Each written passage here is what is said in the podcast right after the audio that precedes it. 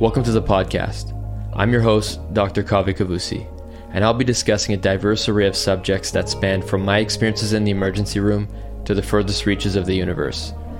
I will be hosting guests, inviting illuminating conversations that at times may challenge ways of thinking or being, while also nurturing curiosity, meaning, and awe into life. Please consider subscribing, liking, saving, or sharing this podcast with any of your friends or family if it feels right for you. Thank you for taking the time. Let's dive into the podcast. Excellent. Yeah. And it's one of our opportunities that we have to be connecting across the pond where I met you initially on the desert in one of the driest places on earth where we feel the essence of our life reawakened in many ways, right? Um, want to welcome and thank Fernando for joining me on this podcast. How are you, my friend? Uh, wonderful, wonderful. Thank you very much. You, you are so easy, man. That is uh, difficult not to feel wonderful here.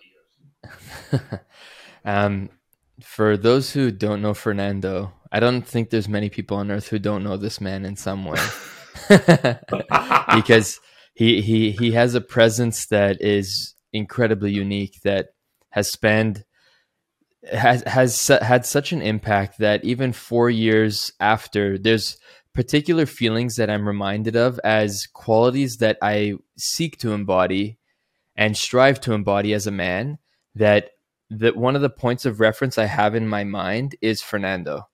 And it was an honor to have the opportunity to speak with him, to dance with him, to connect with him. And I thought the way that he invites and he embodies so many aspects of who he's stepped into throughout his life, I had very little idea of how it came to be, but I thought that it can be such a beautiful invitation for men, women, uh, human beings, anyone that is in the dance of life, because him and his partner uh, have this very unique expression of that dynamic relationship that they have with one another and a testament to the trust that they have in themselves as individuals that they invite forward curiously playfully uh, with the intimacy of life. And i'll keep it at that and i'm sure we'll divulge over time. Oh wow uh, you said a lot uh, so we can finish the the the podcast here. All right thank you everyone for listening in. well, it's impressive, you know, when when I just live my life as I feel, and someone comes to you and tell you, you know that you have this. Uh, that is deeply touching because uh, uh, it's difficult to take it in and say, okay, they're right I, I, I try to live like this. I try to share what I, how I live, and I hope helps everyone or any other or whatever want to take it feel better. Mm-hmm. Do you have you ever found that you have trouble receiving compliments? Yeah, it's not exactly having a trouble. It's that um, when you get a compliment, you focus on you on me. When I receive a compliment, it's about me. Uh, and I prefer to focus in the other persons and see the beauties in the other persons and see the smile and how a bitten mouth or how make a, half a smile or uh, is nervous to see the hands and and and how I feel about this. Not only I, I see like like in the wine, you see the label. I see the label and I drink the wine. uh, and that is what I like when I look at someone and I listen to someone. It's how how how I feel about it too. Uh, this is what I truly like. Mm-hmm. To give everyone an idea, if there's a moment that you're ever in the presence of Fernando, his eyes are very penetrant you feel a presence where he's not scattered and looking away. Very often, when we're in conversation, one of the most vulnerable things a human being can do is be visually in connection with the eyes of the other. And when we meet the size, the eyes of the other, very often we're sizing each other up And if there has been this reluctance to meet other people's eyes in the past, there may be a competitive edge that we perceive of the other that has us look away or look to the side. But there's this gift inherent in eye contact that when there's someone who's not just looking at you, but seeing you, Fernando's one of those men that does that. And I saw that uh, not acted out, but in what he embodied in 2018 when we met at Burning Man. And I, when I met him initially, when you meet someone who's got this purity of presence, especially a man, which for me was very difficult to have points of reference to recognize that in the, the, the places that I would go. People that were well intended that I had met did not touch what he did. And I don't know if it's the culture in Spain or if it's the man just purely that he is. And I'd look, I'd love to know how that came to be. But the depth of presence when you are being seen by him, when you're in the presence of him, is something very unique and spectacular. And when I went back to Burning Man this past uh, August, ran, spontaneously last minute was able to make make it. I had a, a, night where it was very very dusty that I went to the camp that he was at that I used to be with, uh, benevolent elephants, and uh, yeah. he came around and he continued to embody what it was in 2018, and he had this playfulness and this animal presence that uh, that besieges him and and um what what what do you think if I could ask Fernando, what do you think invites such depth of presence into your life that you invite others into?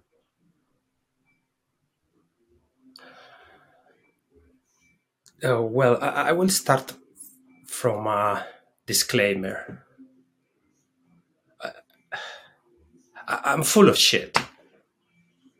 As you, uh, uh, as, as everyone, it's not that I'm presence all the time, that I am connecting all the time.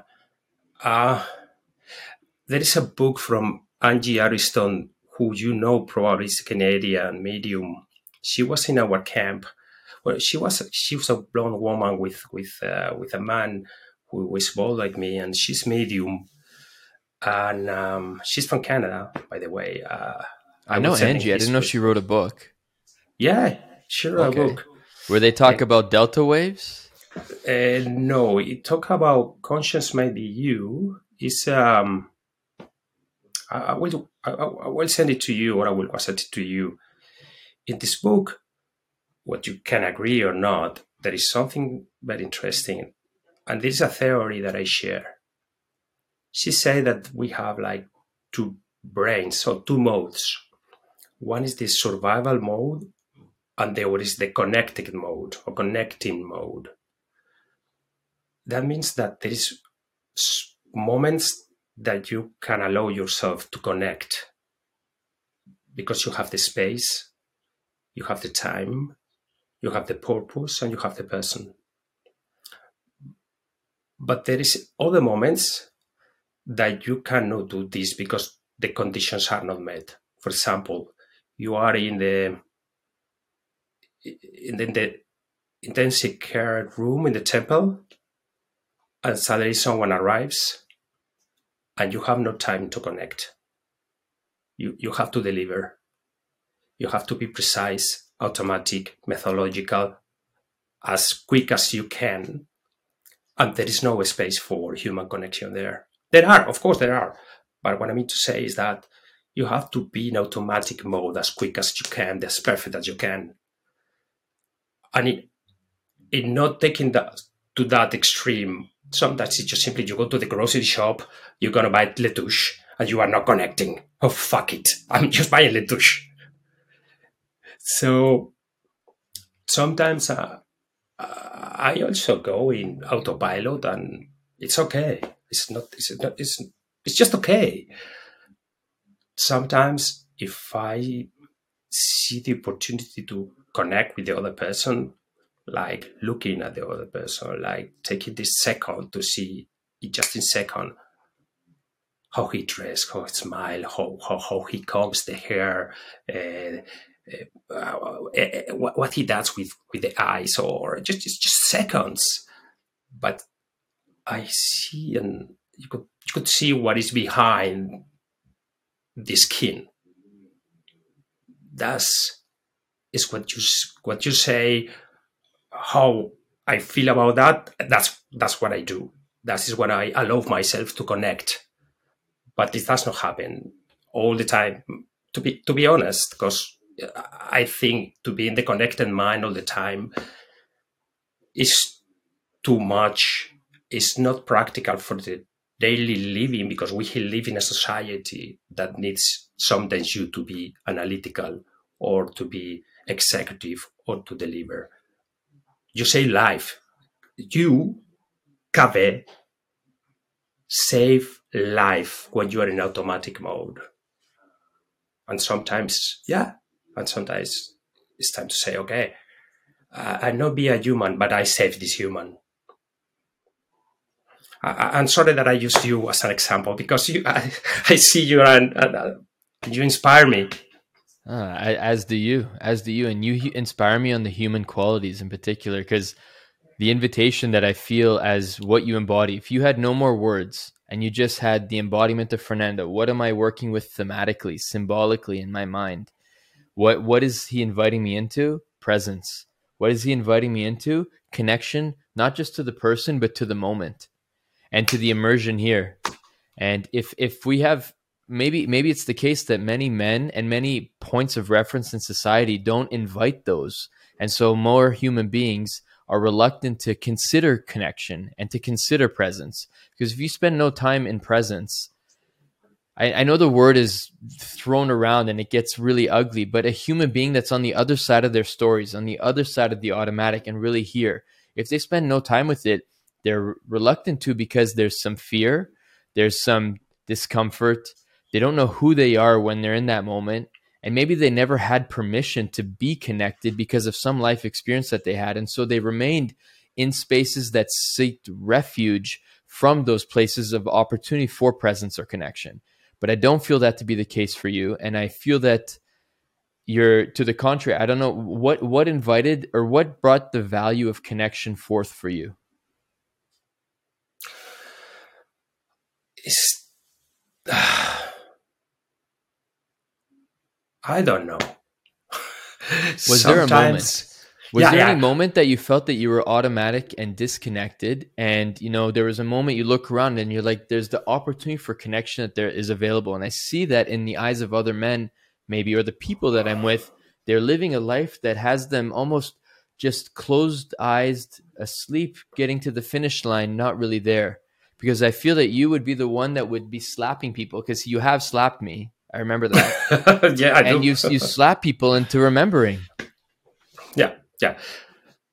To be honest, I feel so waste, a human waste. When you see someone and you see him or see her and you see there is something there that is not showing it or is not feeling it or is not sharing it because of prejudice or because Eh, is having in mind, blah, blah, blah, whatever is having in mind, and then you think, wow, that's a pity. Stop cheating. It's just oh, stop talking. Say, I don't know. Let, let me know how many people have you interviewed. That is a moment that they say, I just don't know or say, You said it great, I have nothing to add. Well, I don't know is the hardest thing for people in my field to say to their patients when they ask them questions, which is a very intriguing thing because it's so confronting to their identity. The identity needs to know this medical question, and then you don't have that to offer. But um, uh, but, uh, but I'm not saying in the medical field. That's one example of many yeah, in the medical field, I understand we look for questions because it's uh, we, we are confronting death, or we and, are. And your partner is a nurse, yes. Yeah, you are confronted sickness. Uh, you want to know. You want to know. Uh, it's very difficult to to say in front of the death or in front of the sickness if i don't know i don't know.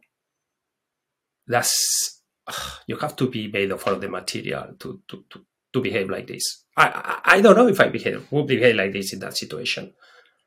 But in another situation that is not that black and white in the emergency room for you you meet someone you listen you pay attention uh, you feel that you're discovering things about that person that are super interesting and if if you really are interested and the other person start to f- fucking away faking away talking away blah blah blah blah blah blah blah you call him the attention kindly or not so kind if you're a friend no? you say ah you're full of shit just go to me you talk from your heart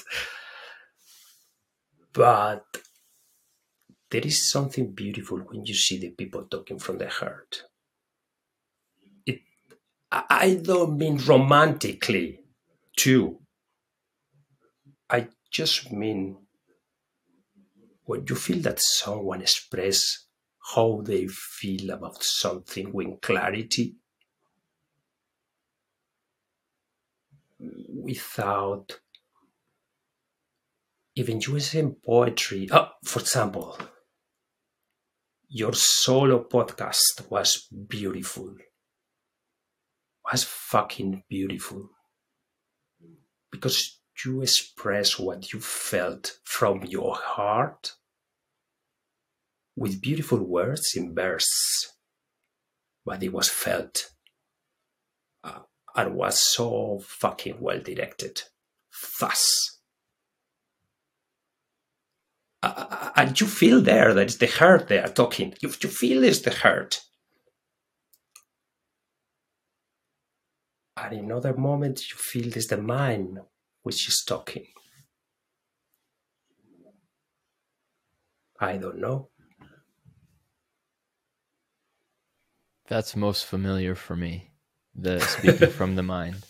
And if you were paying attention, thank you for those beautiful words. Um, there's multiple times that Fernando, over the few years of knowing him, will do this thing with his hands where he's just no no no no no. This is from the mind. Come back from the heart. And there's a friend of mine named jordan ram who did the same thing too. I was in the middle of asking him a particular question and he said that's a mind question. Pause. I want to hear the question from the heart now. And he paused me and i felt confronted. I felt slapped across the face but also welcomed into another possibility. And it it, it brought this but it was an invitation back to feeling. Again if you don't have points of reference that invite you back into feeling the easiest place to be is a disconnected life that it starts from and originates and continues from up here. But most men i do feel live up here. And so you are one of those pillars that invites back to the heart. And you can hear that right now where you're literally keeping a human being accountable knowing that they can I, I it's beautiful that you're in your mind right now, but it's okay to come out. Hibernation is over. Your heart is able to be uh, inhabited once again. That's a lot of steps to get through to that.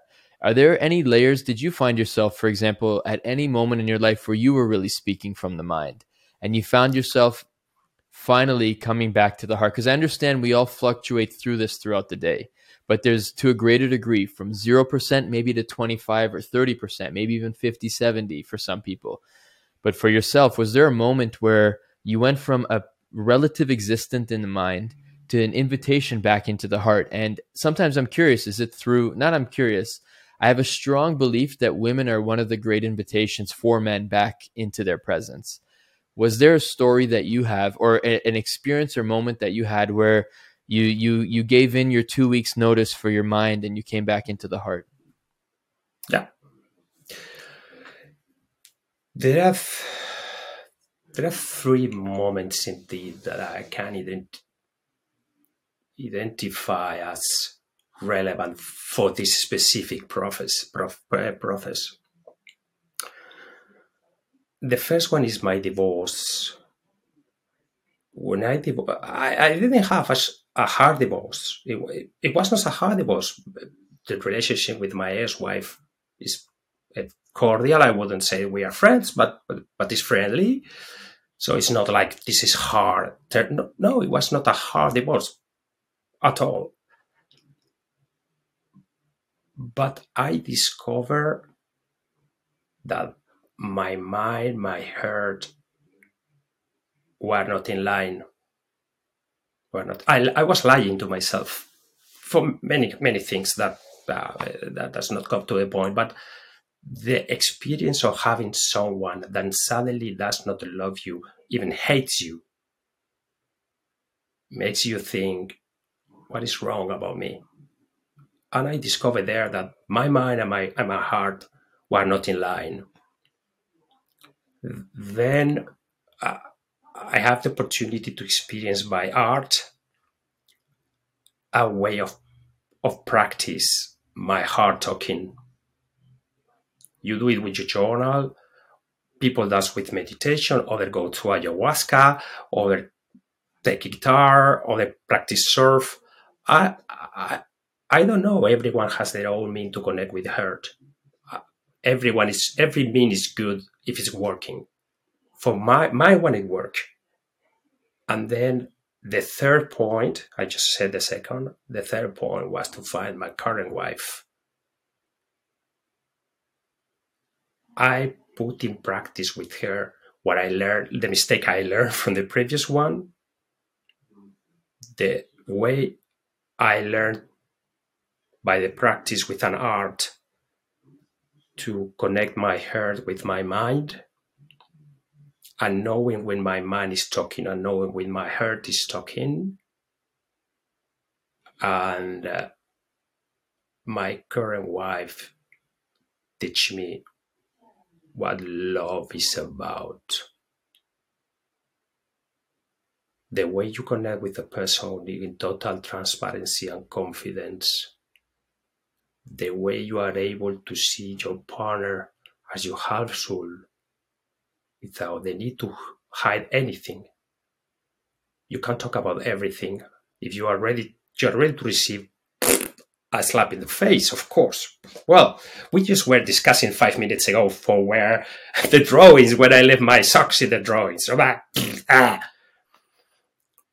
These three challenge my life in the sense how I how I'm able to cope with mind love connection. And there is something also in general.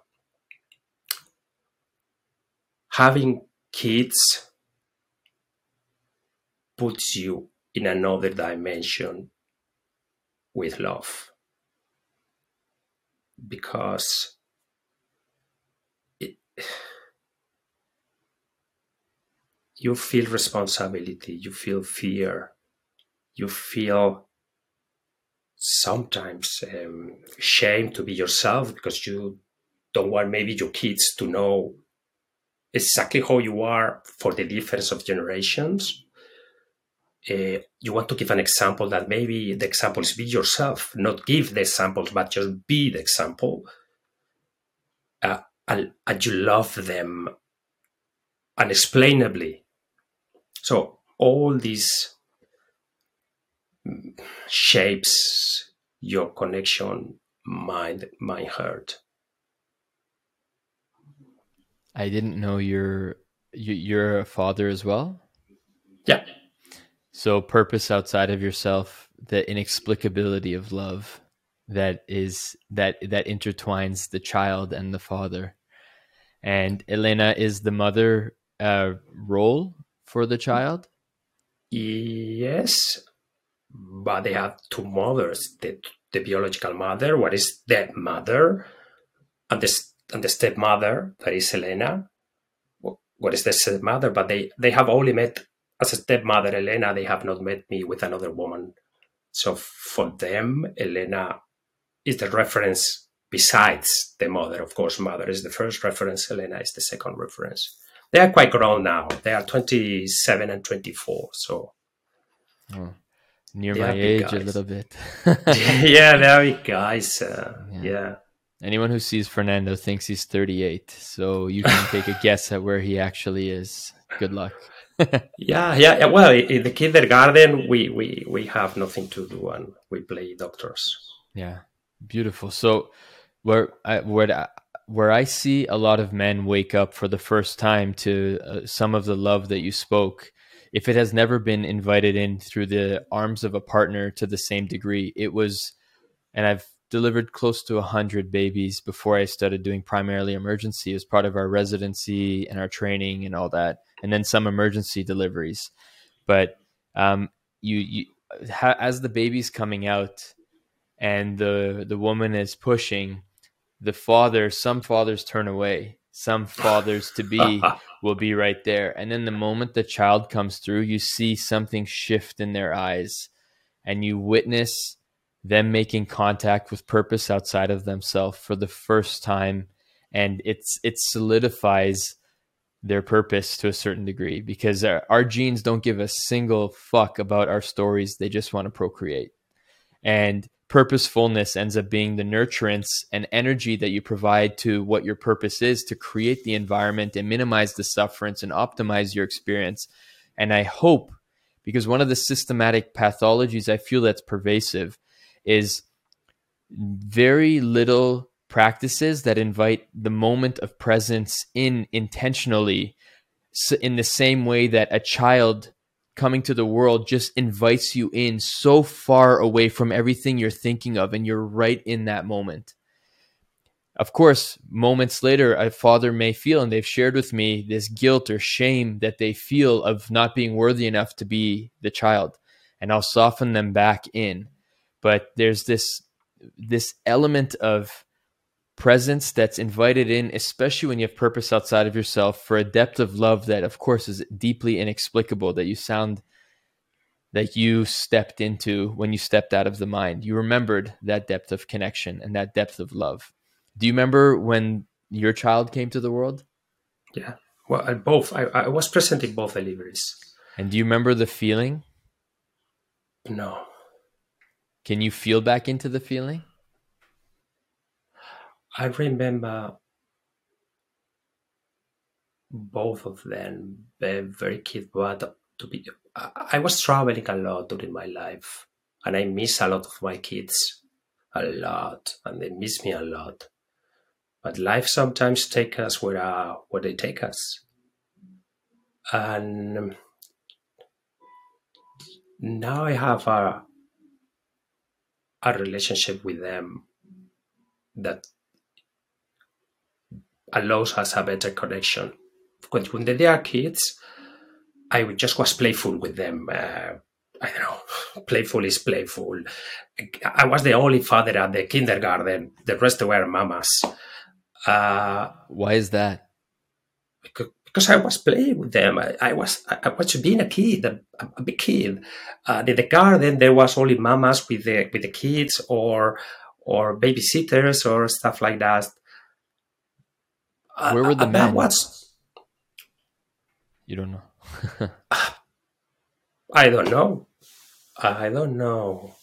And I didn't miss them, honestly, because I just was focusing playing with my kids. But what I wanted to say was saying that I think is more important, and I'm gonna jump your your question, is that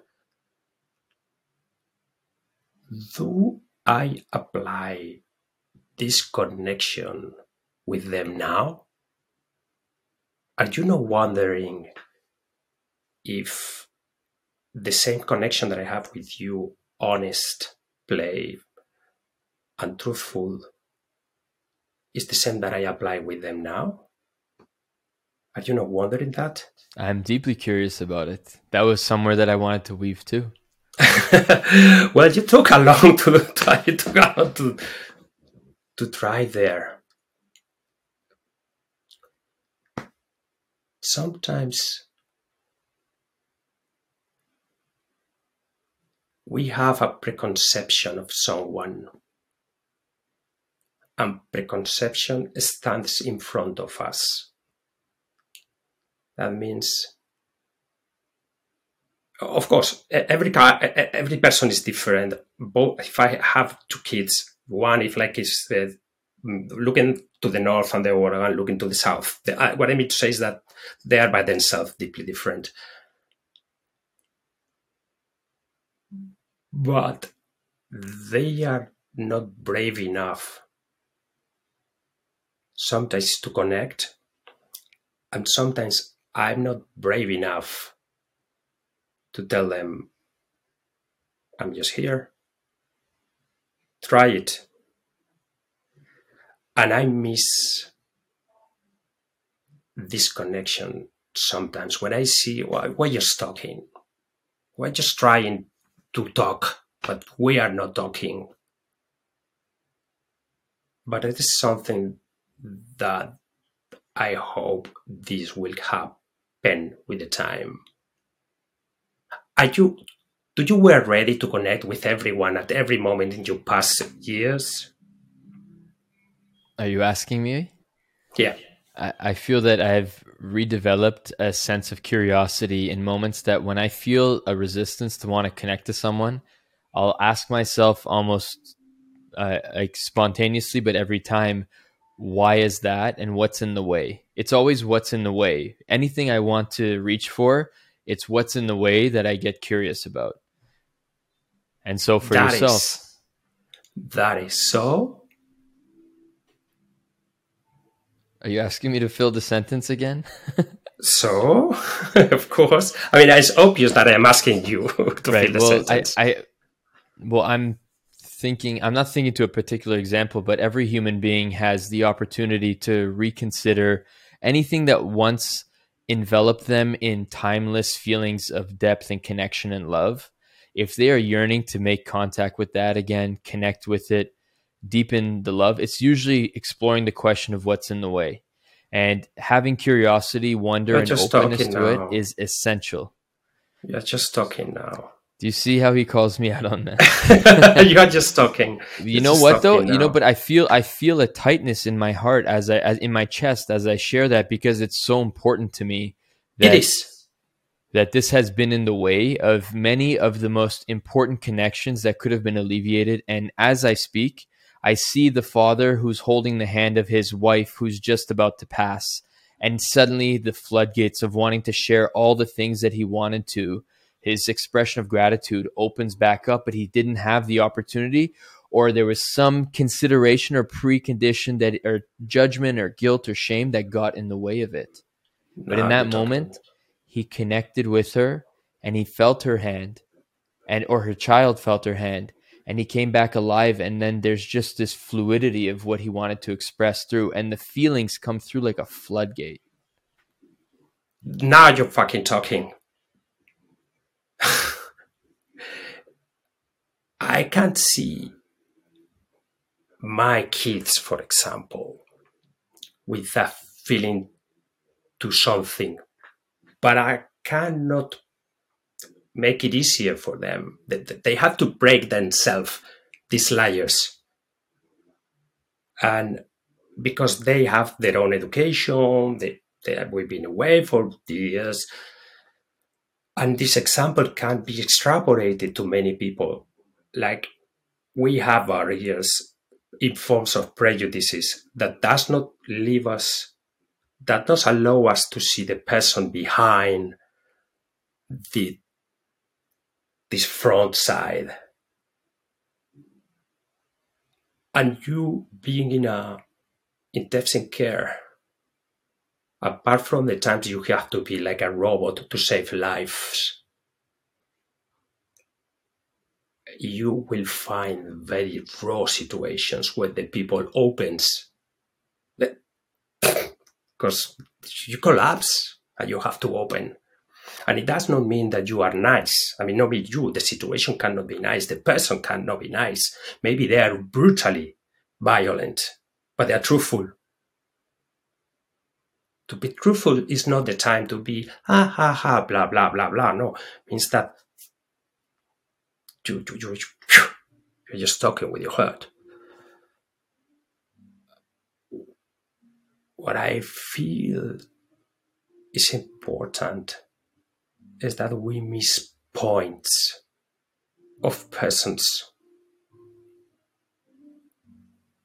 because they are in that moment not with you, not with themselves.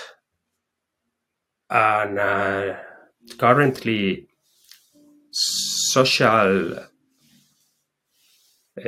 Instagram, WhatsApps, Twitter. I don't have Twitter. They don't give us a space for connection.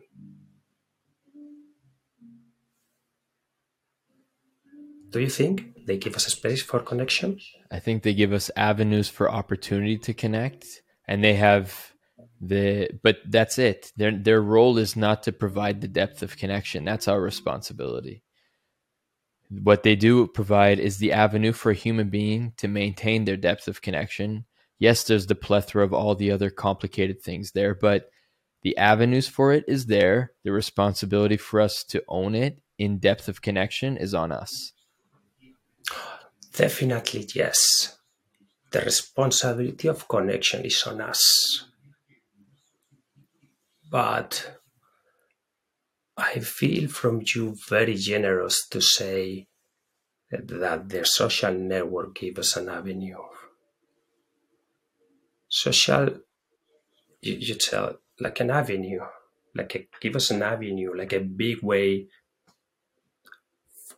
for a con- space of connection. I just think that give us the opportunity to show something about us that 99% is not true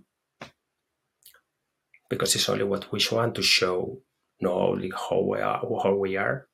In other social networks, give us a space to say what we wouldn't never ever say in person.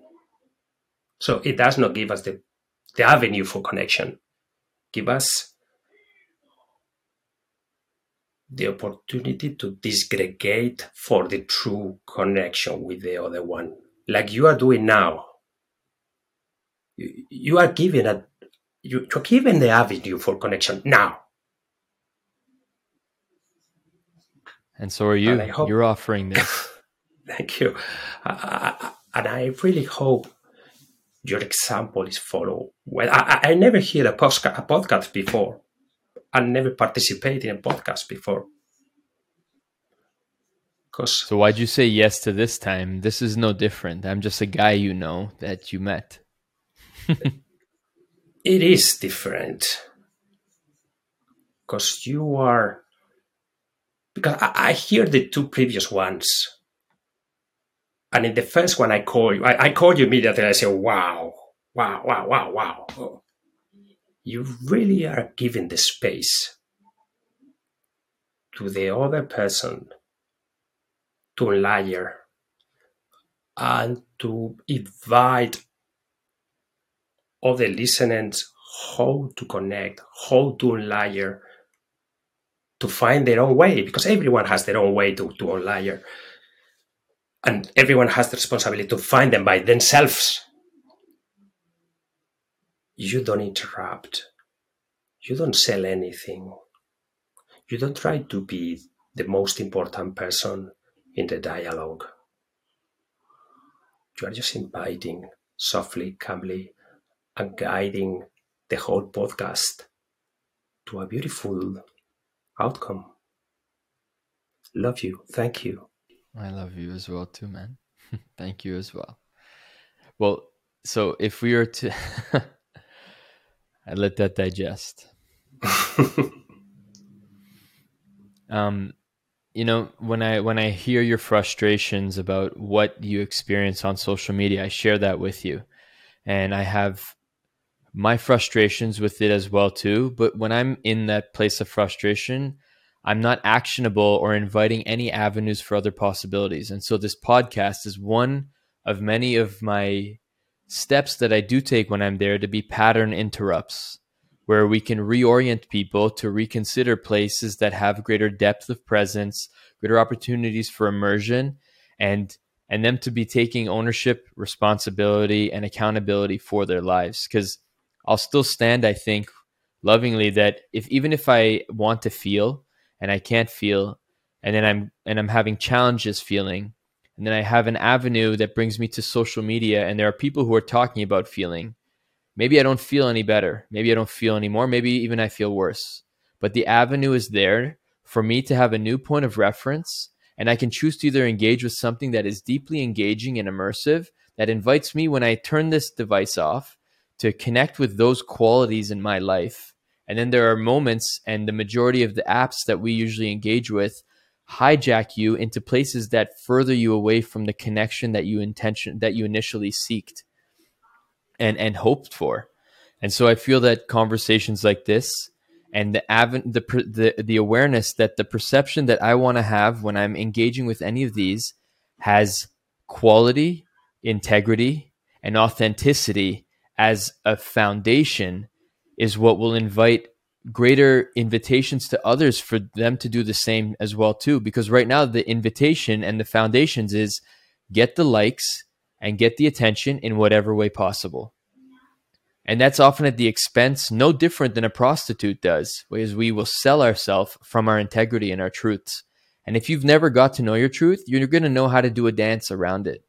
But at some point fernando's going to show up or some other fernando's going to show up and he's going to be asking for your truth and they're going to be doing so lovingly, with kindness, silencing the vocal part, much like he does with me, and inviting the heart back in. And now, does your heart step through the door? Does your heart hesitate? That's understandable. But if you have that presence of the environment of the human being or the humans that you're with that invite your heart in, there's the greater likelihood for that to, to proceed.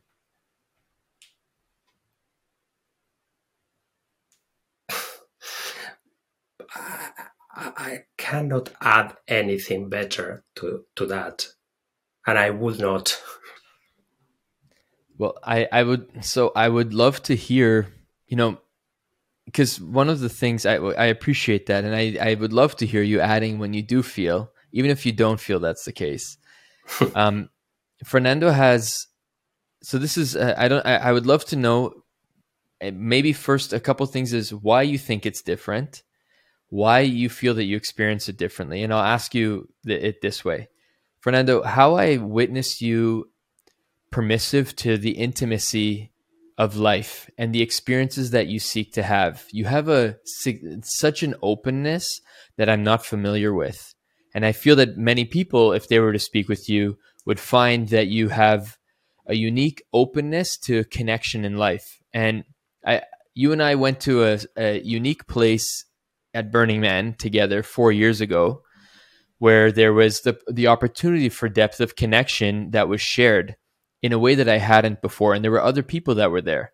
And I don't know if it's in your circles, it's so common, so or or maybe it isn't. But with my circles of human beings that I uh, engage with regularly, there's a relative hesitance to be so open and fluid with uh, your intimacy to life and your connection with one another.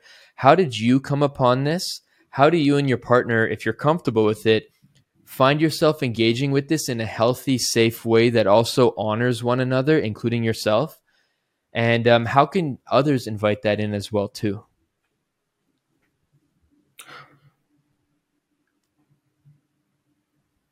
That is a very personal journey that I I am not sure I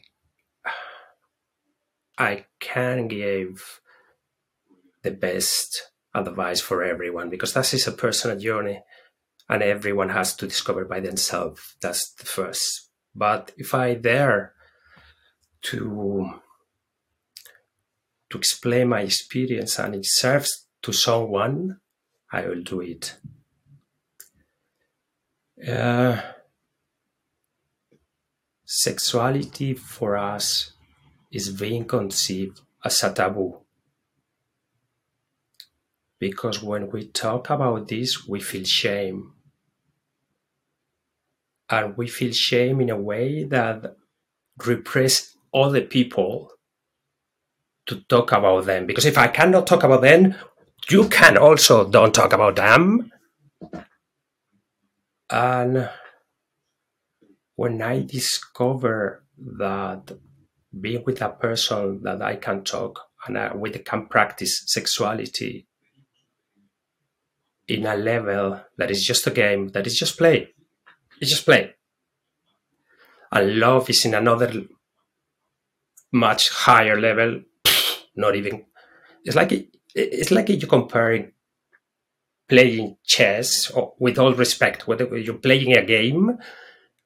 You sorry for the chess. Playing a game when when being in a in an intensive care room.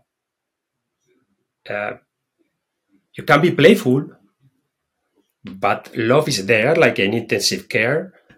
I'm, I'm playing, I'm, I'm, playing with the dice is below. That's what happened with sex and love. And, and when you happen to meet a your partner that share this feeling with you, and you feel that you can be yourself and connect with people then you don't mind if there's a woman, there's a man, if there's transsex, if there's transgender, if there is gay, or there is whatever, because you see the person. And then the sex is fine, just game. Let's play. And let's have fun and let's connect the energies. Uh, I thought I have it on Do Not Disturb. I thought it was my wife calling you. what are you doing tonight? No? yeah, she. yeah, she, would have well, to. I think we would have to have a conversation with my fiance first, and then. yeah, yeah. Oh, yeah. Of course, we can't have a conversation together.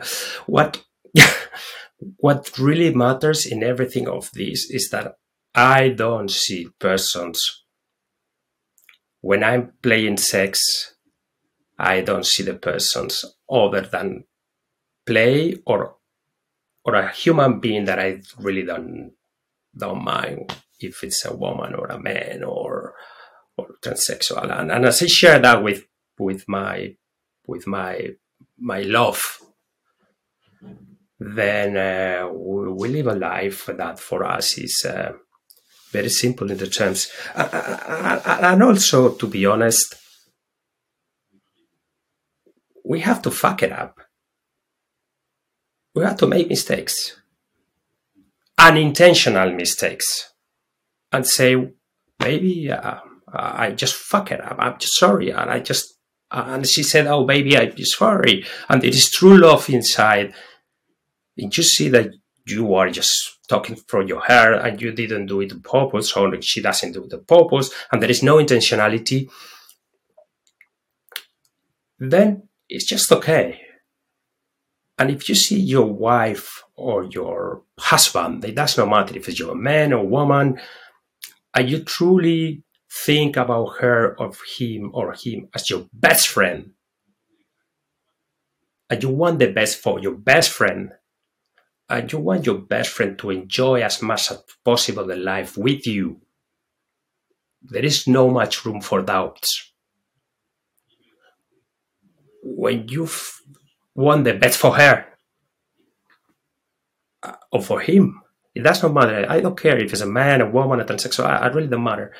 And and you really see them, uh, see him or see her, and say, maybe if that's what you like it, it's fair enough. And if you don't like it, you say, baby, I know you may like that, but I don't feel comfortable. And if she likes you or loves you, will say, well, then it, that's fine. No worries. So it's a point of truth, of really talking truth. I'm sometimes say, that's truthful. Or that's a shit. And I'm full of shit. Disclaimer number one, remember?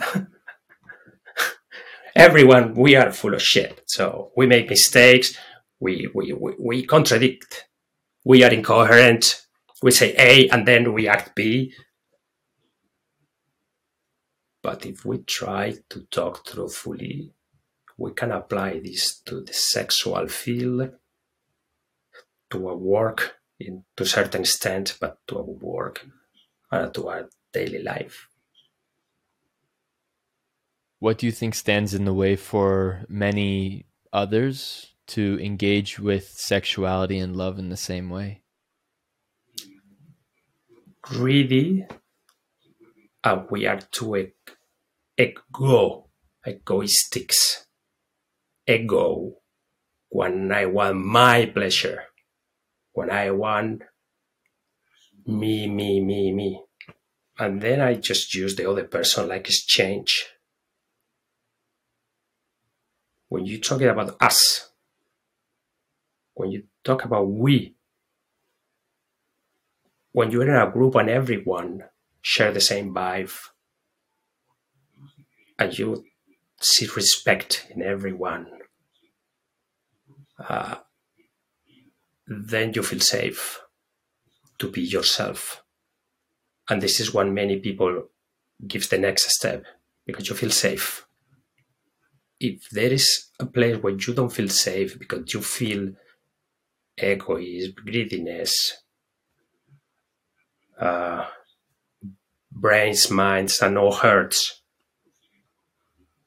you don't see the openness, you don't see the respect, then you don't feel safe, then, then you don't do it. Have you ever been in the presence, and I'm sure, I, I'm guessing that you have, that a partner has been there for the first time, male, female, any partner, female, female, or male, male, where they have some hesitance and then they step into a place of utter respect. Have you seen their energy shift when they say, Wow, I've never experienced this before, but I'm in trust now? And they have a beautiful experience? Yeah. yeah. What does that look like? In, allow me to be general while I really like to be specific. Being general is farting. But please allow me to be general. When someone discover the price of the freedom to be ourselves and to express ourselves, it does not matter if it's the music, if it's the sex, if it's the art, if it is whatever, you feel an expansion. And you are, if, if you pay attention to this moment, you see how they expand. Bah! That's beauty. That's beautiful. That's beautiful. That's so beautiful. Mm-hmm. Have people come to you in the past with these curiosities or questions, seeing that you and your partner can potentially be in support of them as they become curious of it? Yeah.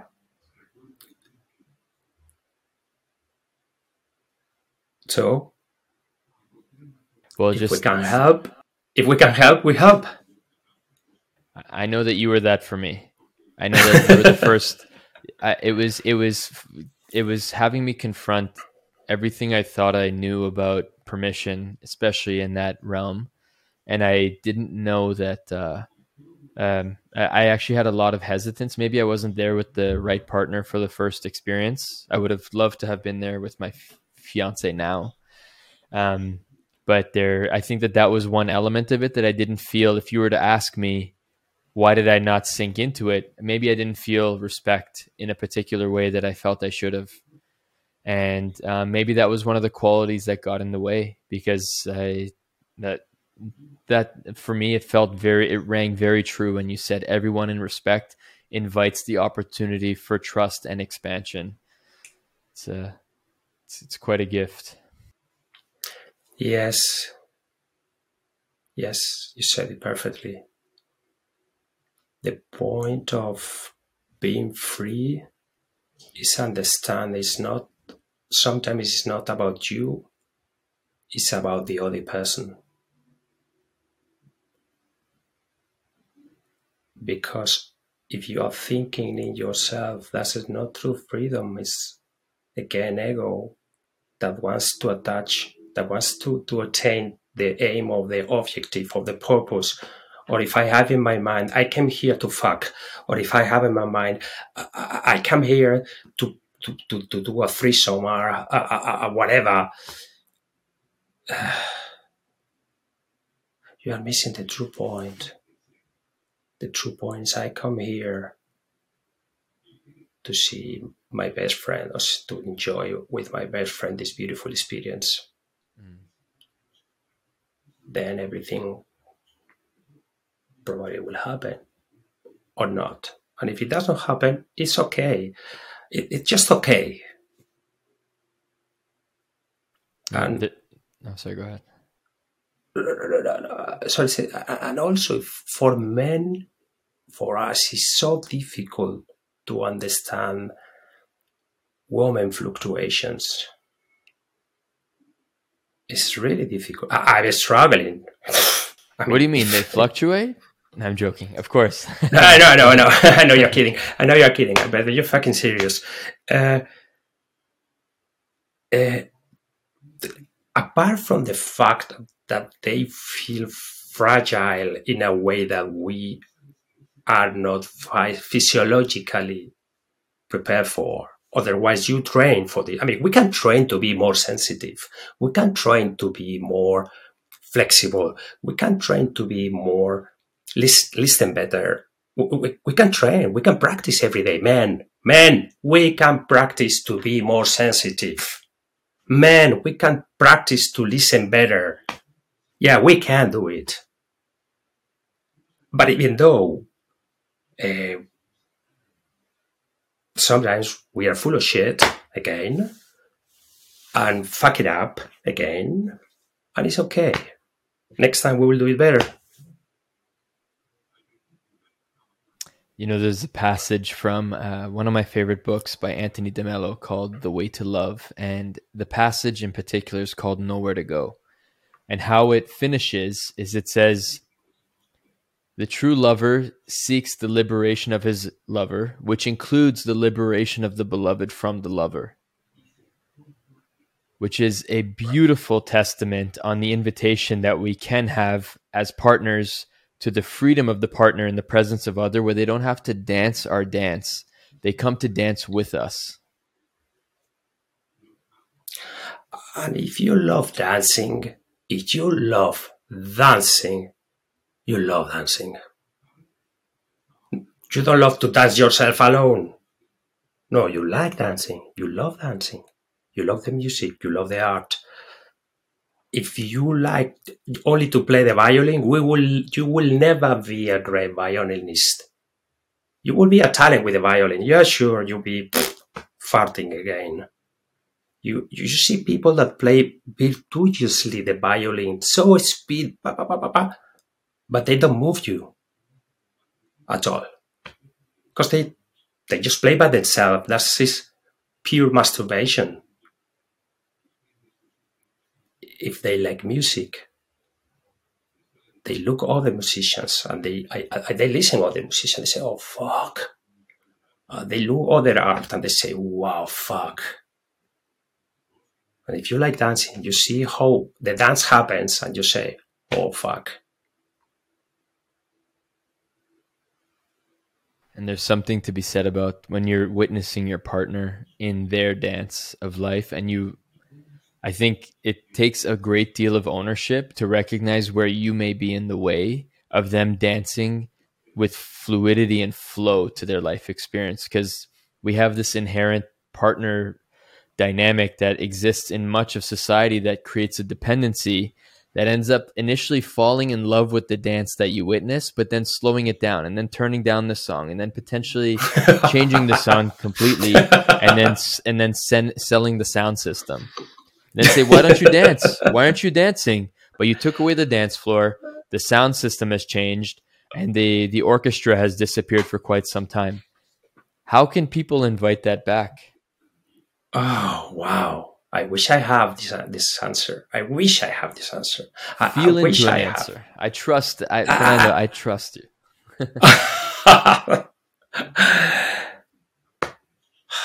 Sometimes when you cross different barriers and you first slow down the music, then you change the song, then you switch off the speakers, and then you sell the, the stereo, there is no solution.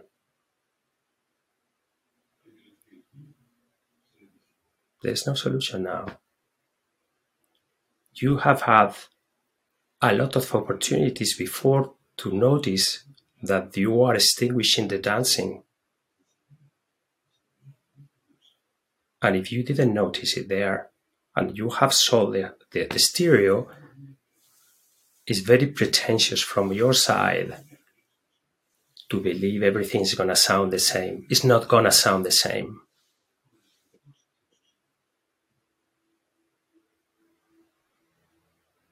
I think we're all, in some ways, and I'm speaking for myself first, uh, responsible for having done that, especially in moments of unawareness.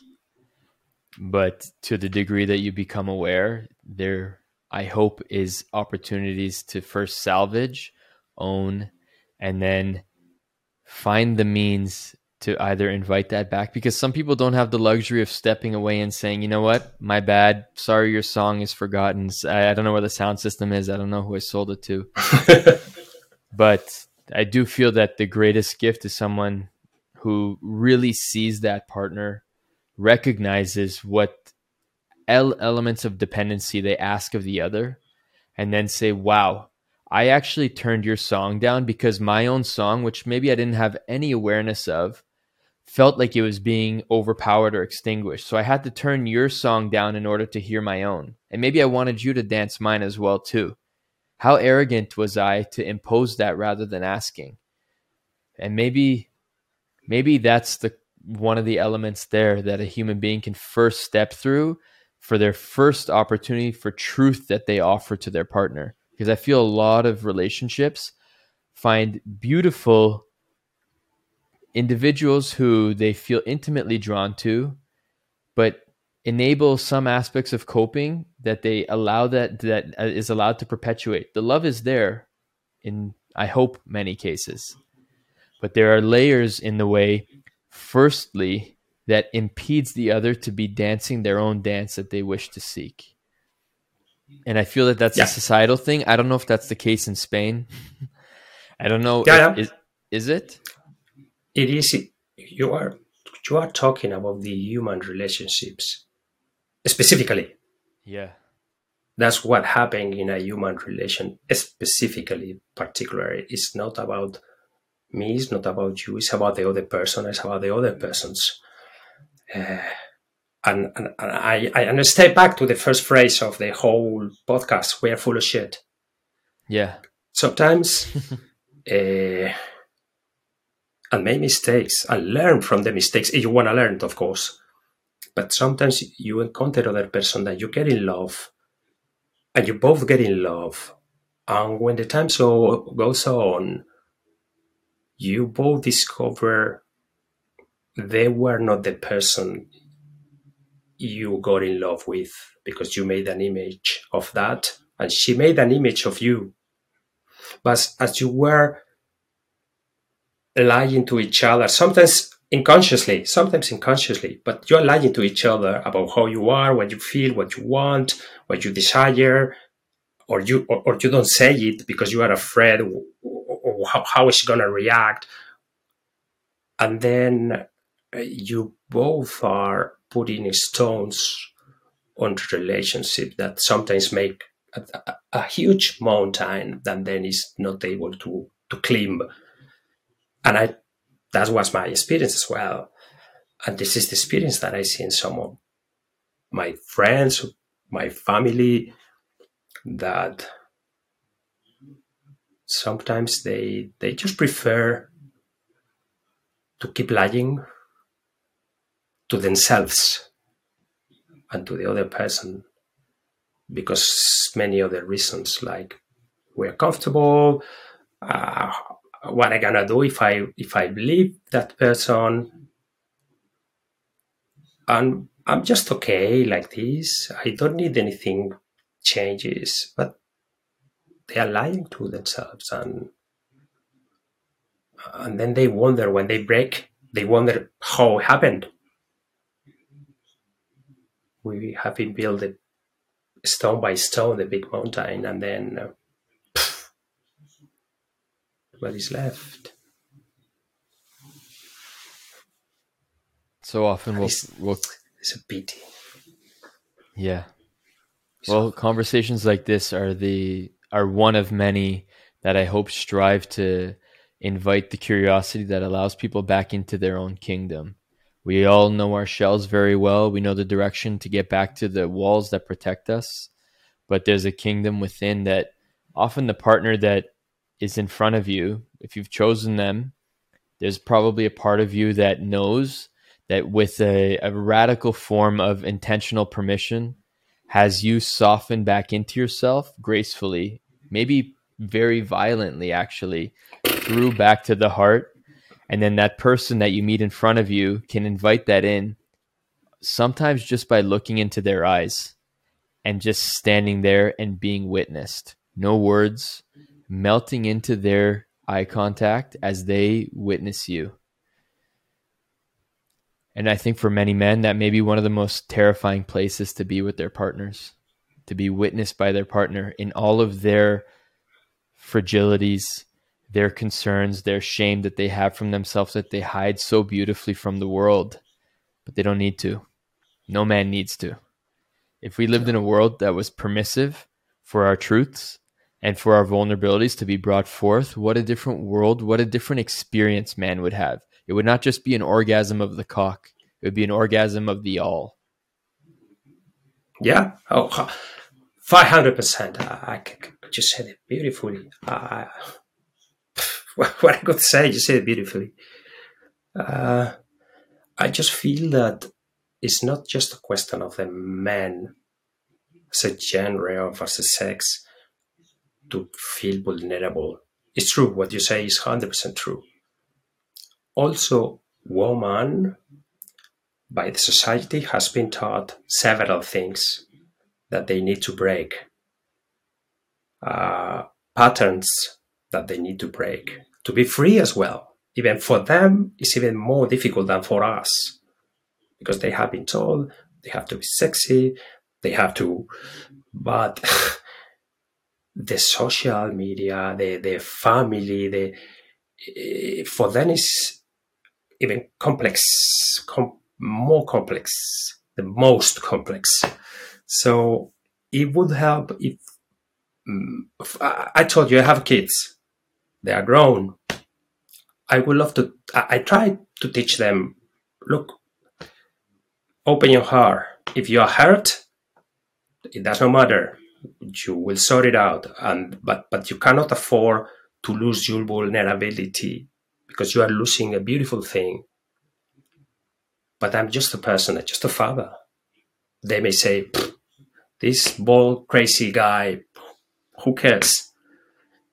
Because the society around is telling them, no, you have to be straight. No, you have to be strong. No, you have to talk.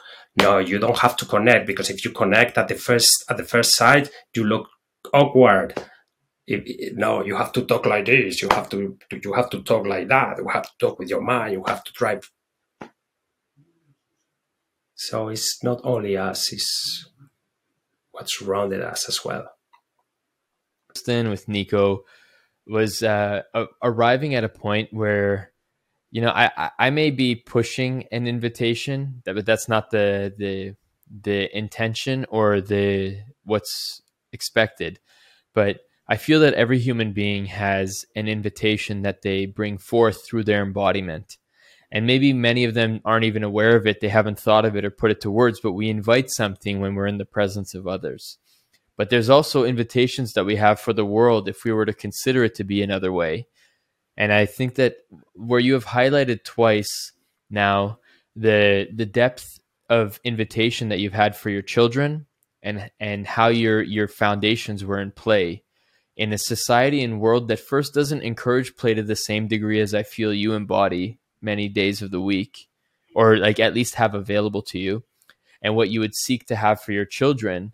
What what do, would you think, or what do you feel are invitations? Because uh, differentiating thinking versus feeling, what do you feel are particular invitations that society can consider, and maybe the individual can consider first for themselves?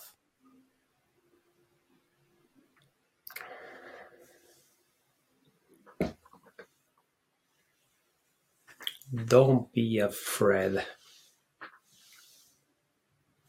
to connect don't be afraid to wait, observe, and listen. Don't be afraid of not being right. Don't be afraid of not saying the last word. Don't be afraid of just be there without showing up.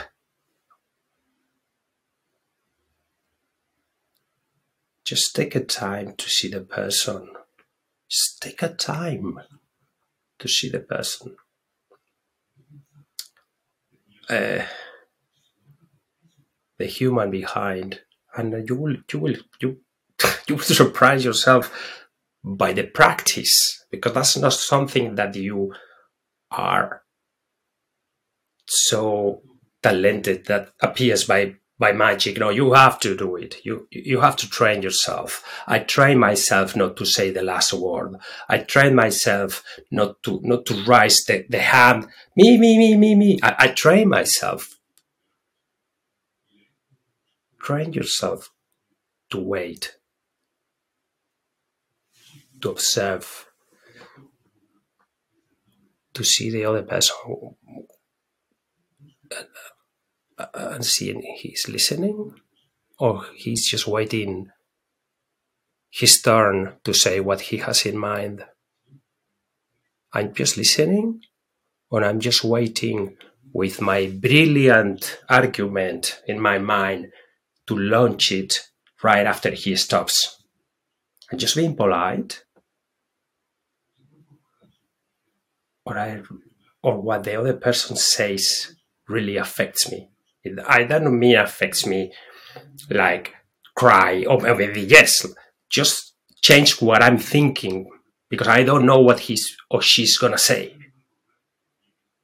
Then it changed what I'm thinking because I'm truly listening what he says. And this, unfortunately, cannot be applied all the times because we have a job, because we have to save life, because sometimes we need the autopilot to survive. We need our survival mind and our connecting mind to work. Sometimes that's not appropriate. Not because appropriate of polite way. It's not that sometimes you just have to do what you have to do. And sometimes you can enjoy truly seeing the other person and listening and saying, wow, or telling you, you're, you're so beautiful. Or I, I like your smile, babe. Or you have a, I, I like your shirt. Or you have a beautiful beard. Or your hair is, is yellow. You didn't have this orange hair last time I saw you. It fits you. And, and if you do this every day, and if you come home and see your wife every day. And you see your wife and say, baby, you look great tonight. Or you, every morning you see the smile and you say, wow, what a beautiful smile you have. Instead of coming and telling her, oh, you know, my job is shit, my blah, blah, blah, blah, blah. Just wait a fucking second. Can't you just shut up?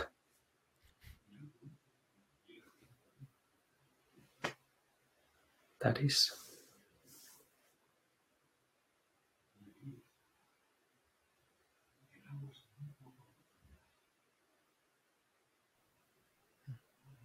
I appreciate that invitation for pause and slowing down and waiting, being open and listening.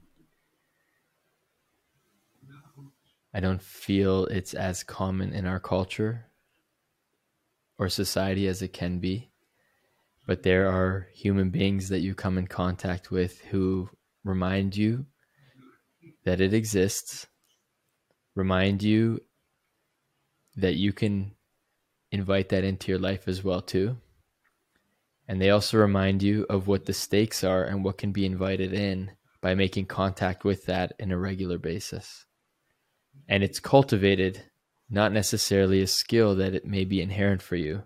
But what that invites in is depth, is immersion, is presence. And the individual in front of you feels that. And you feel them as they feel you. What a return. You said it. you said it. Yeah. Thank you.